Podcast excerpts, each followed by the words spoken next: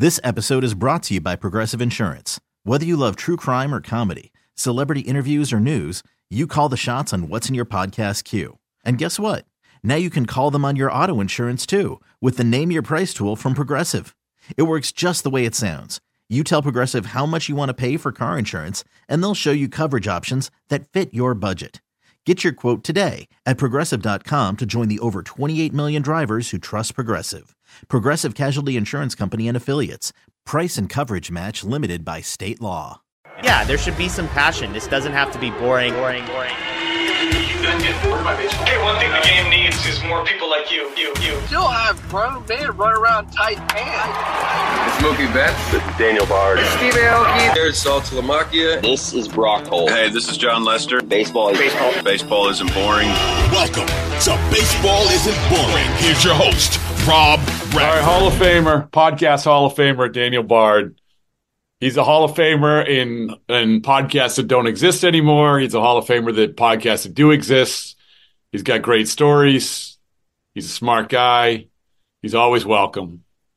And uh, there's no better way to kick off the the month of the baseball begins than with Daniel Bard. Hello. Got to specify podcast Hall of Famer. Well, you Make were sure people uh, don't get yeah, confused. So you know? you were you were inducted into the Bradfo Show Hall of Fame. The Bradfo Show, of course, was the Red Sox centric podcast I did for years. You came on multiple times, um, and so you were inducted into that. And then I'm carrying it over to being inducted into the Baseball Isn't Boring Hall of Fame because you've proven yourself. It's like it's like being put it this way, Daniel. It's like you're inducted into a AAA team's Hall of Fame. You you know what it takes to be in a Hall of Fame. Now you're in the Major Leaguers Hall of Fame. Congratulations. a lot of a lot of responsibility. A lot of Hall of Fame. Like, have you ever? I may have asked you. Have you? Are you in another? Are you in like your high school Hall of Fame at all, or anything? I don't think so. What? Not not that I know of. I should probably know about that. Uh, we get Steph Curry went to my high school after me, so you know that kind of makes anyone else look like a failure uh, from a athletics perspective. So I think they forgot about me at, when I- he came I- through. I totally forget that story. Can you tell me a good Steph Curry story again? I feel like you that you had a good one. I'm trying to think. He was friends with one of my brothers. Um, about he, I think he's three years younger than me. I don't know if I have a good story about him per se. His dad Dell came out and watched one of my bullpens my senior year. Um, he he came out just like he he just wanted. He played baseball at Virginia Tech, I think. Dell did. His dad, Wow. and so I believe so. Maybe maybe fact check that, but I'm pretty sure he played baseball and basketball. And he said he baseball was always his first love, and he's like, I couldn't get any of my sons into it, and you know, I knew his kids were, but they weren't. I think his Steph was like a freshman at the time, and um, he's like, couldn't get my boys into baseball. They just wanted to do basketball, and you know, it worked out. And you and of Steph, of course, is a baseball fan because I know he had his bachelor party at Fenway Park. Um, Yeah. You were there. You were there for that, right? You were. You. Yeah. Yeah, he he came up to me like they were on the field for batting practice, and he came up. And I never, I mean, besides like crossing paths in the hallways, maybe when he was a freshman, I was a senior. I don't think I'd really ever interacted with him. Uh, but he was, like I said, he was. I knew he'd become friends with one of my uh, my brother Jared.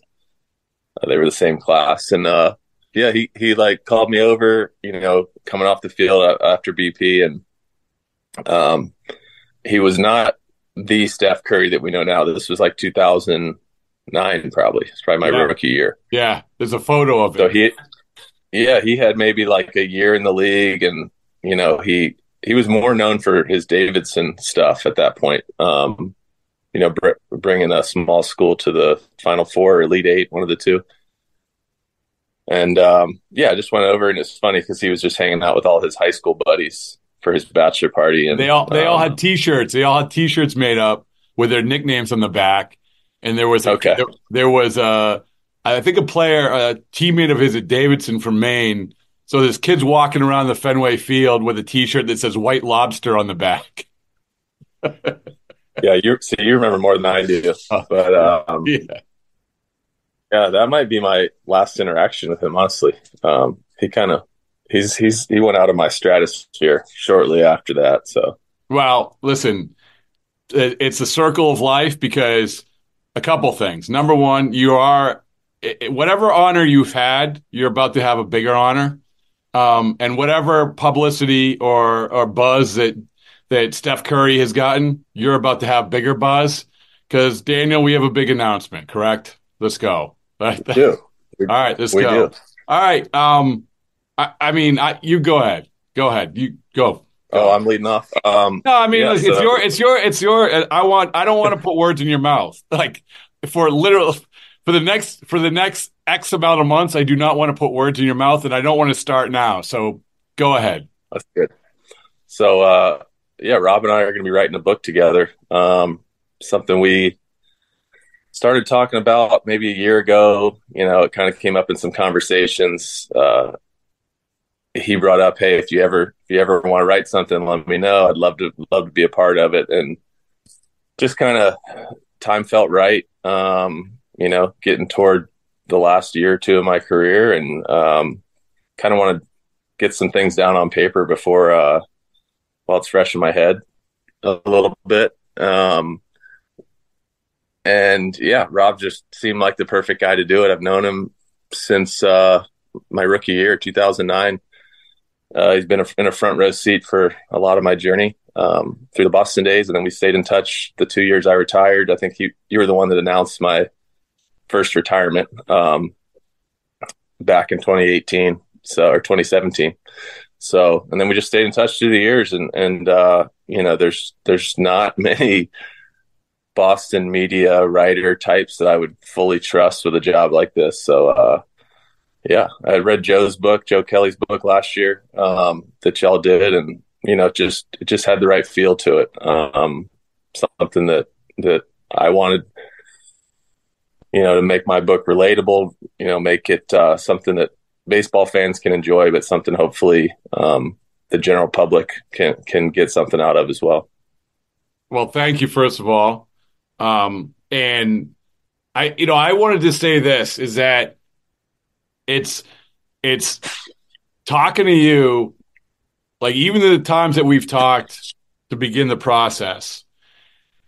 Every time I talk to you, and, and this sort of goes back to the pod doing podcasts with you or the conversations about stuff that you've gone through, is that I come away and earmuffs if you don't want. I'm gonna pump up your tires, but I come away inspired, and that's sort of like what when when we talked about doing this, and I think we're both on the same page.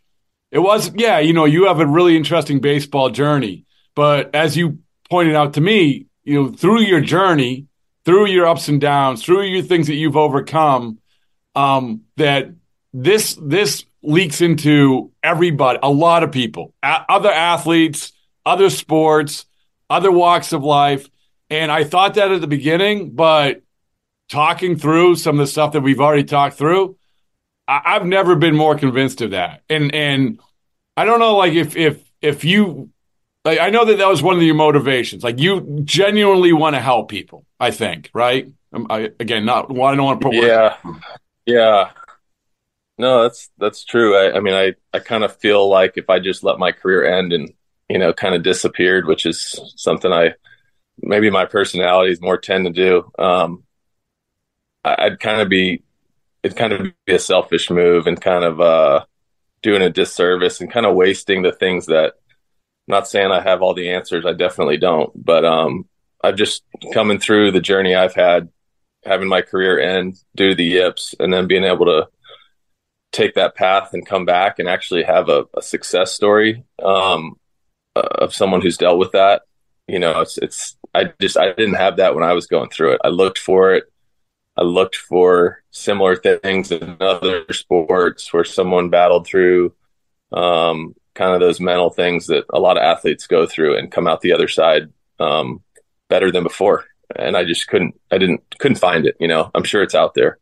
So I just, I kind of feel like it's my responsibility to tell my story and just, I just want to give people who are going through something tough and kind of a light at the end of the tunnel, give them hope that like you know, there can be good things after going through some some really hard stuff too. Um, you know, and I the the more I've told my story, and you know, it's been told a few times in different articles, publications, and they've all done a really good job. But you know, it's never been from my completely from my perspective um, with the details that are important to me, um, my family, my wife. You know, there's just some things that there's some depth to the story that I haven't shared yet. Um, so I don't want to say too much, but I, you know, I'm excited to do it. It's going to be um, a hard process, I think, at times. You know, just reliving some things, and um, but I, yeah, it's not always the fun part. But I do think it's necessary. You know, I like I told you, Rob, the other day is like talking through some of those those hard moments. We were going through the WBC last year, uh, that experience, and talking through it. It's not something you're like, hey, let's go talk about one of the hardest days of my career. Let's dig into it but when once I do it, it's kind of it's kind of therapeutic in a way. You know, you kind of um, you know, without laying down on a couch and spilling on my feelings. You know, it's it's the closest thing to therapy uh, that you can do for something like that. You know, it's it just kind of helps get it out on the table. You kind of see it through a different lens. You know, once you're a little bit removed from it. So uh, I'm excited to to dive into it over the next year, and uh, you know, excited to see what comes out of it. Yeah. So you know, again, this isn't spoiler alert or anything or spoiling anything, but you know, an example that, and I and and and I think I've said to you even in our conversations, he and maybe I've said this in the podcast too, is that hey, listen, if you don't want to talk about this, I get it. I'm sorry. I'm sorry, sorry, sorry. But you know, when we when we dove into the Venezuela game last year, uh, WBC game, and you had said you and you were remembering a lot, but you said that you never had watched it back, and and that was part of this, right? You had to watch it back, which is yeah. I get that. I don't want to. If I have a if I have a moment, I don't. I know this is very, very, very similar. I mean, it's almost scary how similar this is. But when my high school basketball team loses, I don't want to watch the tape. right? Yeah. So but you but you forced yourself to. And i don't know like and even when you when you did that as you were going was it hard to do? And then it got easier. And then by the end of it like oh all right. I saw things that i didn't remember or things like you know what i'm saying? Which i think for everybody it's it's yeah. probably a, a good thing to power through in any walk of life. Yeah i mean that, any, anytime you have a hard moment in your life usually it's not on video you know in sports, we're kind of in a unique spot where it's everything's televised and it's recorded, and you have a chance to go back and you watch the really really good stuff you've done, but you can also watch the really terrible stuff you've you've done and the stuff you've had to endure. So I uh, know I, I probably wouldn't have gone back and watched it, you know, right at this point in time, you know, being still, you know, at the still playing, still, you know, um, still actively having a career. It's a, but like I said, I went through it, I did it, and kind of took some notes. Kind of just viewed it as like, hey, let me let me not necessarily relive it, but let's just watch it from like an outsider's perspective. You know, what were what were what was everybody else watching on TV? Mm. Um, and it, oddly enough, look, it was bad. Like it was the numbers were bad, but I was like, I kind of forgot that I'd almost gotten out of the outing, gotten out of the inning. Sorry. Um, it wasn't good. Like I said, it wasn't pretty. But at one point, I had a guy 0-2 and made a good pitch. Could have gotten a double play. It didn't happen. We didn't get any outs. But like I just chalked it up to like every, you know, the way I look back on it, it's just like every pitch was terrible, and that wasn't true. You know, there were some bad ones mixed in, and there was walks and a you know hit batter, but it was bad. But it wasn't. uh It almost I made it worse in my head than it actually was. Um, and that's just kind of how our our brains work at times. I think you know you you make things worse, you make them better, compartmentalize, block things out. Um, I blocked a lot of it out apparently. But that's well, you know, I, I don't. That doesn't surprise me. But you know, conversely, it's also you know, we've talked about good moments, and, and one of the moments that I we haven't done a podcast since you were at Fenway last year. Um, but you know, I, I saw you when you came back to Fenway last year. You pitched well at Fenway, and and you're you know you're you figured things out, and now you're you know you're back to being dominant Daniel Bard relief pitcher. But there was a couple moments where I didn't realize, I don't think how impactful it was, and maybe maybe you did or didn't. Um, number one was just being at Fenway and pitching well at Fenway and seeing your family at Fenway, um, walking back to the hotel with your family at Fenway, the circle of life, you know, all of that. Yeah. Right. I mean, that was, I didn't really, Yeah. I, you know, I saw you hanging out at Fenway. I'm like, oh, this is cool. This is great. We talked, but I didn't realize, you know, what a moment that was.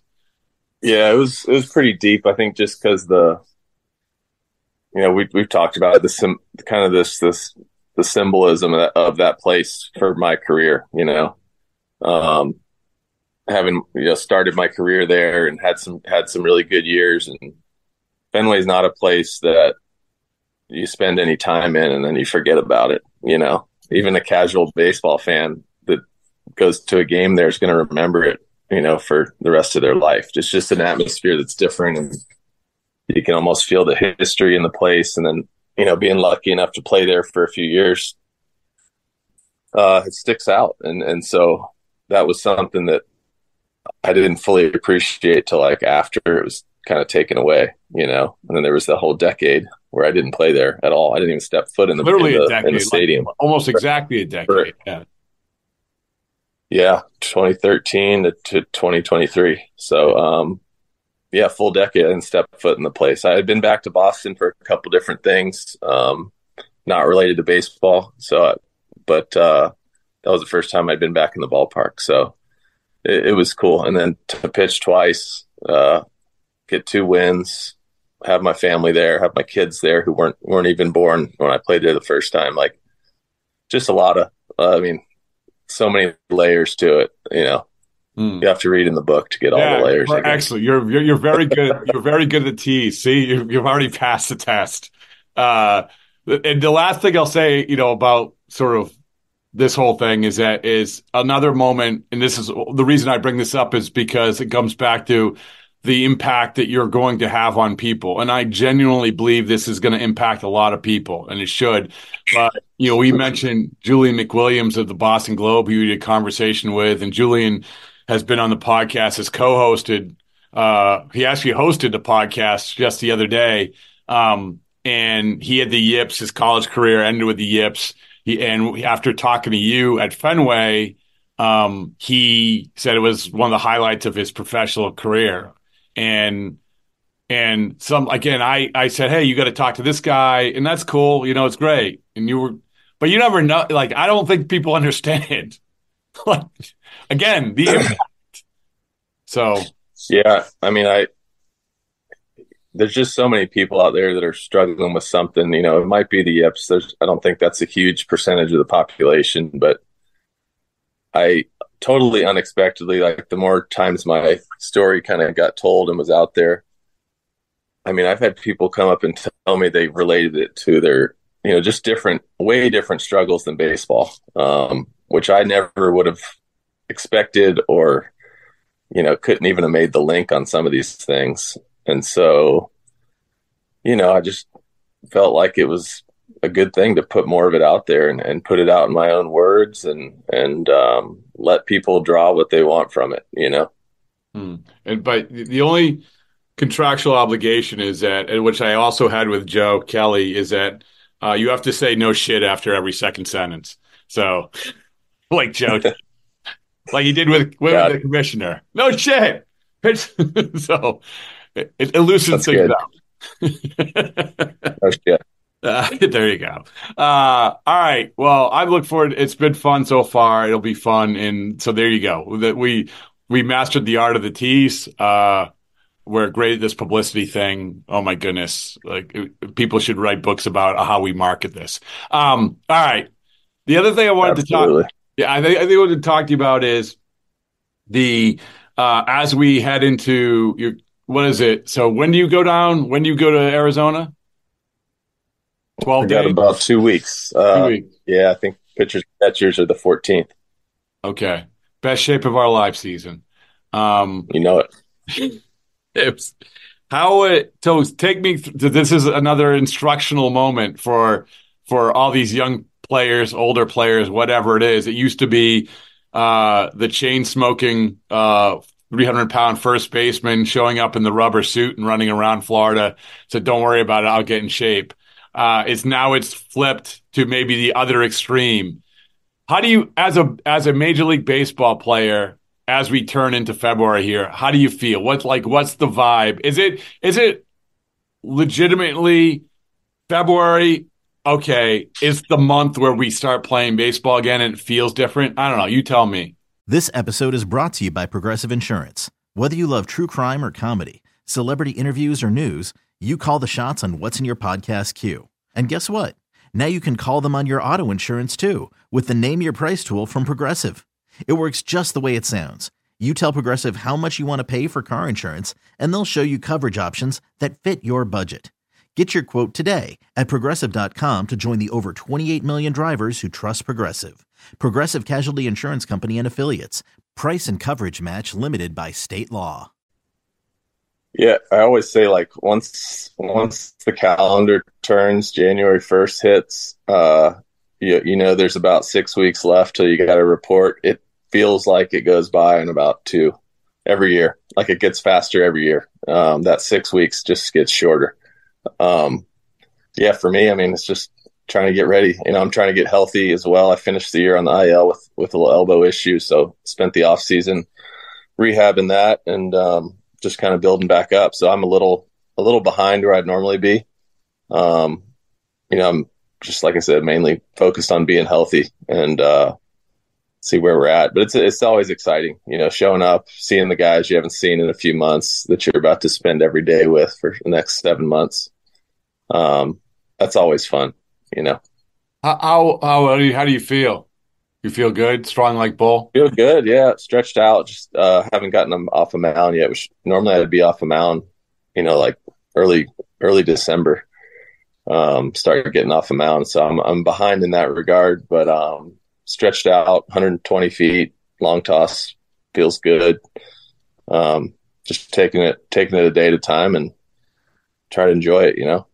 There's good spring training. I love spring training, Dale. Like I do because I think it's just, it's just, people are just more relaxed. You know, there's more time. You guys are taking off at noon or whatever you are. You know, it's the days are done, especially when there's no games early on. Um, and there's always good stories. I remember the Mookie driving a golf cart into a lake.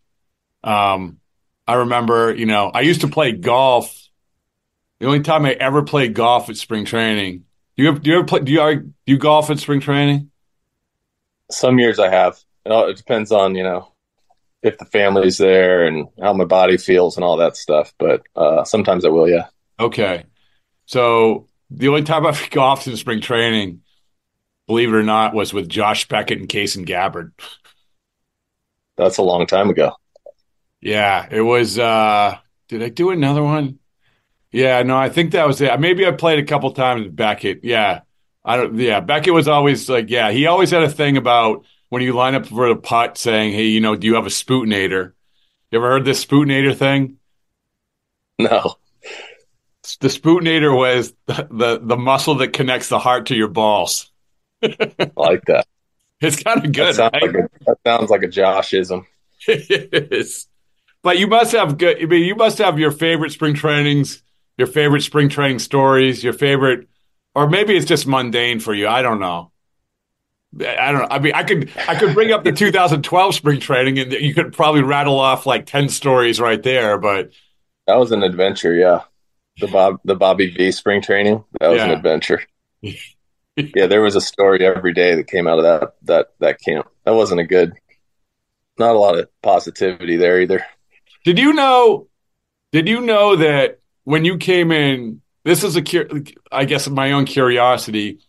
When you get to 2012, obviously the chaos of 2011, and for you, you were, were becoming a starter. But when they get, everyone gets together and Bobby V speaks for the first time, was there a sense how chaotic it might be? Or was it like.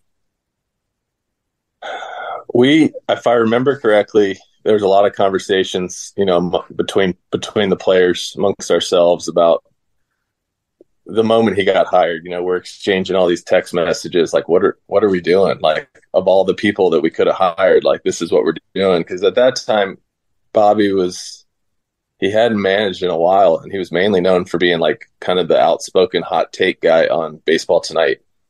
Uh, he'd been doing that for a while, you know, and his his um his opinions and and uh, stuff he talked about on there was not always like didn't always make a ton of sense to us as players.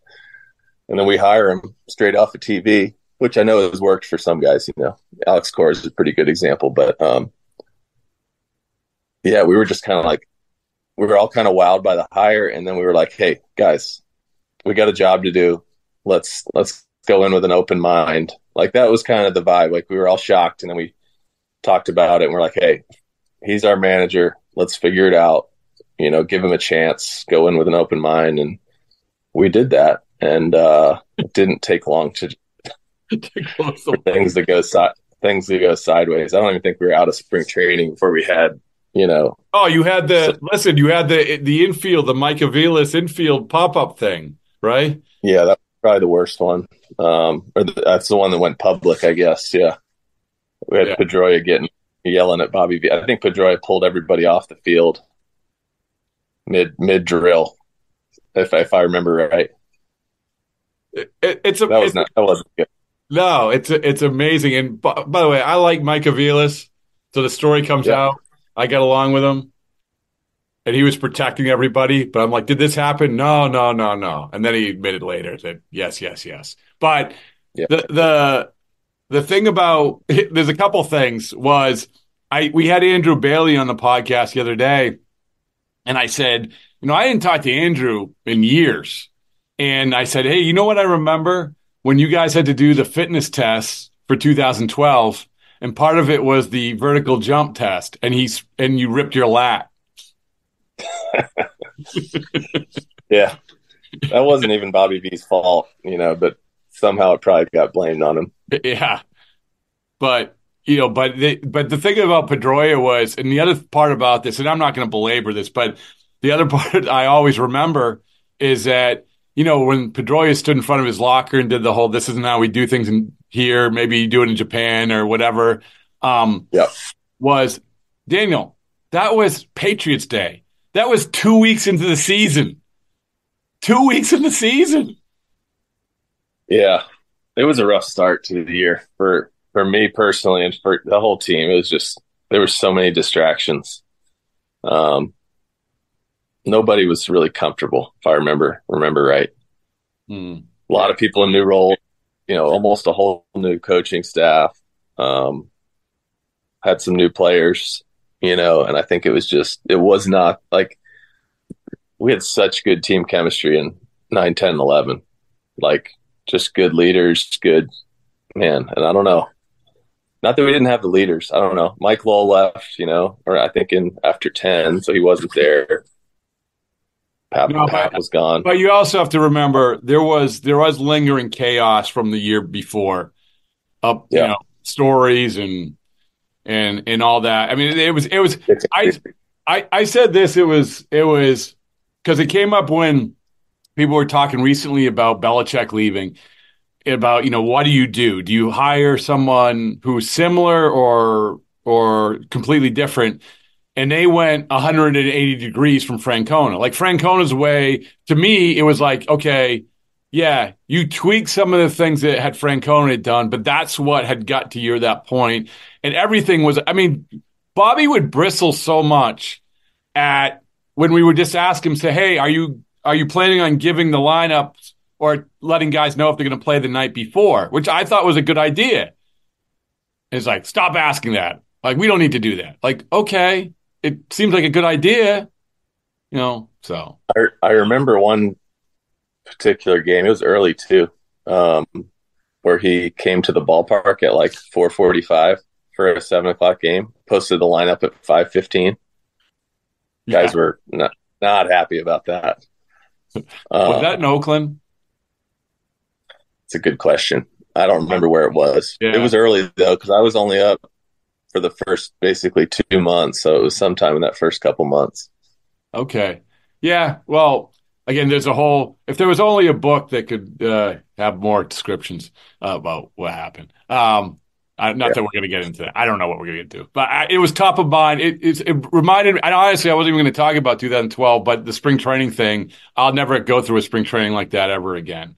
Um, but part of that was you going from a reliever to starter, and this is where I'm going to help help you educate young minds. I don't know how many. I'm. Tr- I was trying to think of how many pitchers are making that move. Some will, but usually, like they usually they go have guys go in and they say we're gonna start you as a starter because it's always easy to go from starter reliever in case we move you.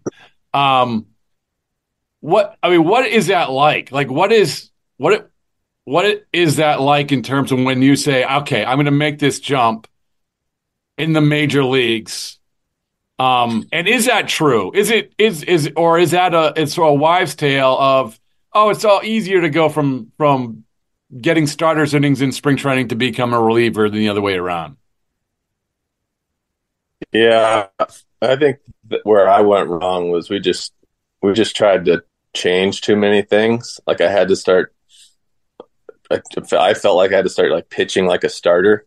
Um, where this is kind of before the era that you see now, where you know if you throw upper 90s with one wipeout off speed pitch and you throw enough strikes, like just go do that for you know 90 to 100 pitches and see where it takes you. You know that's the kind of the Carlos Rodon model. Um, and you can do it and be really successful and valuable and make a lot of money. Um, this was kind of before that, like, you know, um, even the, the power guys, even your, your Josh Beckett's, your CC Sabathia is like, like those guys had great stuff. They mid nineties, but they pitched, you know, they, they commanded, you know, all parts of the zone. They threw three or four pitches. So I think if I was ever going to have any success starting in the big leagues, it was probably as the the real simple version, just because that's that's what my command level's at. You know, it's going to be, hey, power guys, you know, power power sinker, power slider, go get them, go throw ninety pitches and see where it takes you. I think I would have been a lot better if I just simplified what did you, it. what that. did you? I'm trying to remember. Did you try to do a change up, or what? What did you try to add? I was trying to throw more change ups. I was trying to have like a we had I had a new pitching coach that year, and he was Bob like, McClure, right? Yeah, yeah, and Bob was great. I really like Bob, but he didn't know me that well. You know, he didn't know my my history. I'd had command issues in the minors too. And, you know, we're trying to like, he's like, you can pitch at 91, 92, then reach back for that 96, 97 when you need it. And like throttling my fastball was never something I was able to do. You know, it was almost like using two different deliveries. I just it is what it is. My body doesn't doesn't work that way. So I was trying to do like a lot of things that some high level big league pitchers can do, and I just wasn't one of them. You know, I I threw hard and I could make the ball move, and I you know, and when I kept it simple, I I throw enough strikes to to get outs, and that's what made me successful. You know, as a setup guy for those three years. And I think if I'd just taken that mentality to the to the rotation and just attack guys with my two best pitches. You know, may not have been a, a great starter, but I think could have been pretty good. But I just we overcomplicate it. We're trying to make delivery changes and grip changes and stride change. Like it was just too many changes at once. And oh, I remember. Um, I remember. I think it kind of, no. Go ahead. Go it ahead. just took away from my natural. Just took away from my natural athletic ability, and you know, um, kind of the same thing I went through this past year. It was just you got too mechanical and too analytical and overthinking, you know, the movement of my body, and you know, ended up spending seven years trying to figure it out. I remember being at Hammond Stadium. It was like it wasn't even an official game, and I think you were pitching, and and everything. It's here's a different conversation, but everything is about was radar gun readings. Like we want to make sure, hey, Daniel Bard's still throwing 99, right? Oh, wait, wait, eh, 94 on March 5th? What's going on? What's happening? What's wrong with him? And and and meanwhile, conversely, I the next year, a guy named Allen Webster shows up and he's throwing 99. It was like the storyline for three weeks. how how like 99 oh my goodness it's such a big thing but i think that you looking back daniel number one the radar gun readings this is why they shut it off sometimes in the first few games i think um, they don't want people obsessing yep. over it and also is it more like you have so many more machines for lack of a better term to measure effectiveness of pitching than just velocity then to think back about yeah. what that was and how simplistic it was, it, it's kind of weird, right? Yeah, but a lot of people haven't moved past it. You know, it's still kind of the baseline measuring tool um, for whether a guy's healthy and whether he's throwing like himself. And I mean, it still works. But you're like you're right. There's there's so many other ways to look at it, um, and I, that's not my job as a player. I, I leave that to the the professionals. um, no, I, I, try to understand myself, and, and if there's one thing I've learned is that when I keep things really simple, stay out of my own way. Uh, that's that's the best best and best way for me to work. Do you ever do you ever freak out about radar gun readings one way or the other? Like, oh, I hit. Oh it. yeah, yeah. Oh yeah. Give me give me give me two good examples of it from both sides. I mean, yeah. So I don't know. Let's see. I mean, I, I, remember it being a really big deal for me. So I, I think when I retired uh, for those two years, one big thing was I was always obsessed with, not obsessed with, it's the wrong word. My, how hard I was throwing when I was playing or when I'm playing has always been attached to like my confidence level, right? I'm seeing the 98, the 99, an occasional 100, like who cares what it's doing? Like you're going to feel good about yourself, right? and for me, like I've thrown hard, you know, since high school, like how hard I can throw has been kind of something that I've gotten a lot of praise for. And, you know, a lot of my identity as a pitcher and therefore as a person in some ways um, are around throwing the baseball hard, right? Lighting up a radar gun. So when, when you see it dropping into that 93, 94, um, it's just you're like something right, something's not right.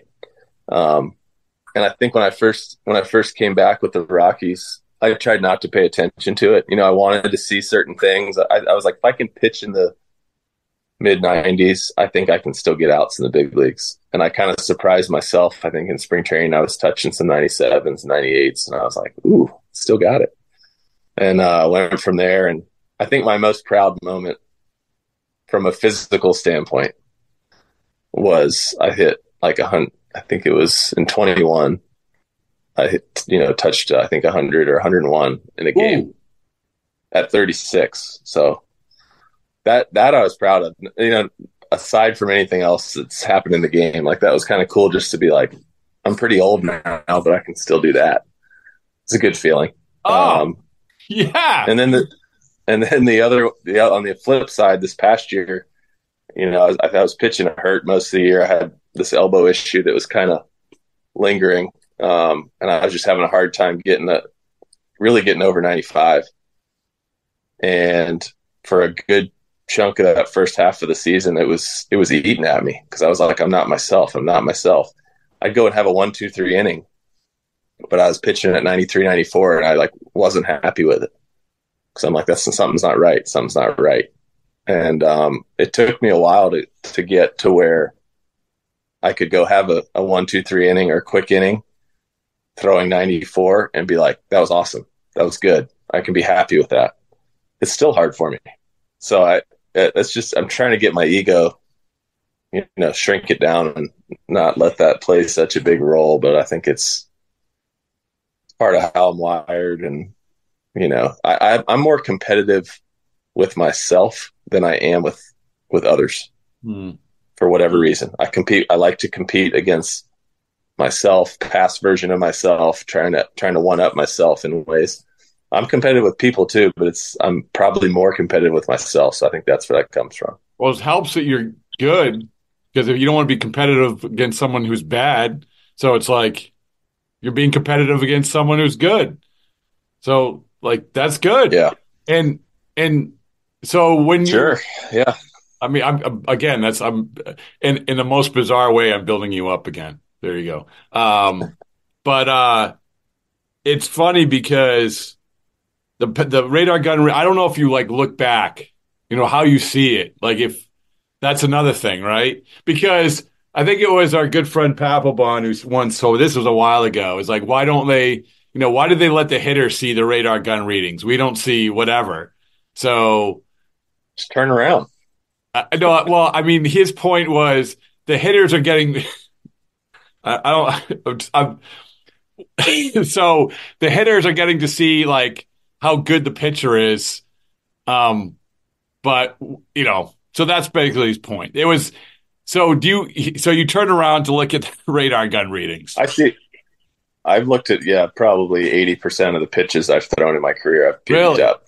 Okay. Yeah, and a lot of it, some of it is like you, you you do get like especially if you throw if you if you put up a good number early in the inning, I see a 98 and I'm like, okay, we got it today. Um, and then sometimes I like, especially with my slider, um, I'm kind of looking to see what speed it's at. Like, okay, that one was 88 and he was out in front. I can take a little off it down to 85 and he's really going to be out front. Like, you know, things like that. Or like he was late on that fastball and I'll look up, it's 95. I'm like, okay, I didn't even, I didn't let that one eat. I still got a couple more miles in the tank. So now I know I can add to it.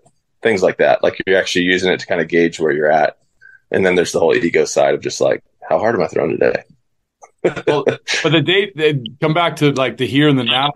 The dangerous thing though is again spring training, where you're in you're in a major league, you're in a major league game, and in, in front of fans, in front of coaches, trying to make good first impressions. But and you're like, oh, wait a second, what was my fastball? Well, that's not good enough. I gotta I gotta get going. You know, there must be that too.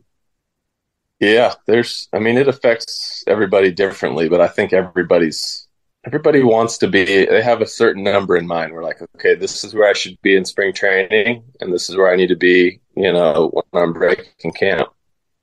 Hmm. And if you're not there, you can say all the things you want to the media, like um, I don't care about velo, whatever. Like you care. I everybody. I haven't met a pitcher that doesn't have an idea of where they should be, and when they're below that, they're a little concerned. Like it's just, you know, it's just you're either not moving well, you know, or you're or there's something fatigued or, or hurt. So none of which are good things. You know, I got a perfect. So, I got a perfect example for you when I bet Jonathan Papelbon a hundred bucks that he couldn't hit 85 two weeks ago. Yeah. And, and, and you go watch that video, you aren't going to find more max effort of any human being ever to throw a baseball than he did when he hit 77. He's probably still sore too. of course. Uh, all right. Well, we solved a lot of the world's problems and we get the world excited. There's two of the two of the things. Uh, we wanted to do today. So I appreciate you. I appreciate everything, and uh, and we could talk for hours. You know why? How I know that? Because we are going to talk for hours. That's true. We already have. Yeah, we already have. All right. Thanks, man. Thanks.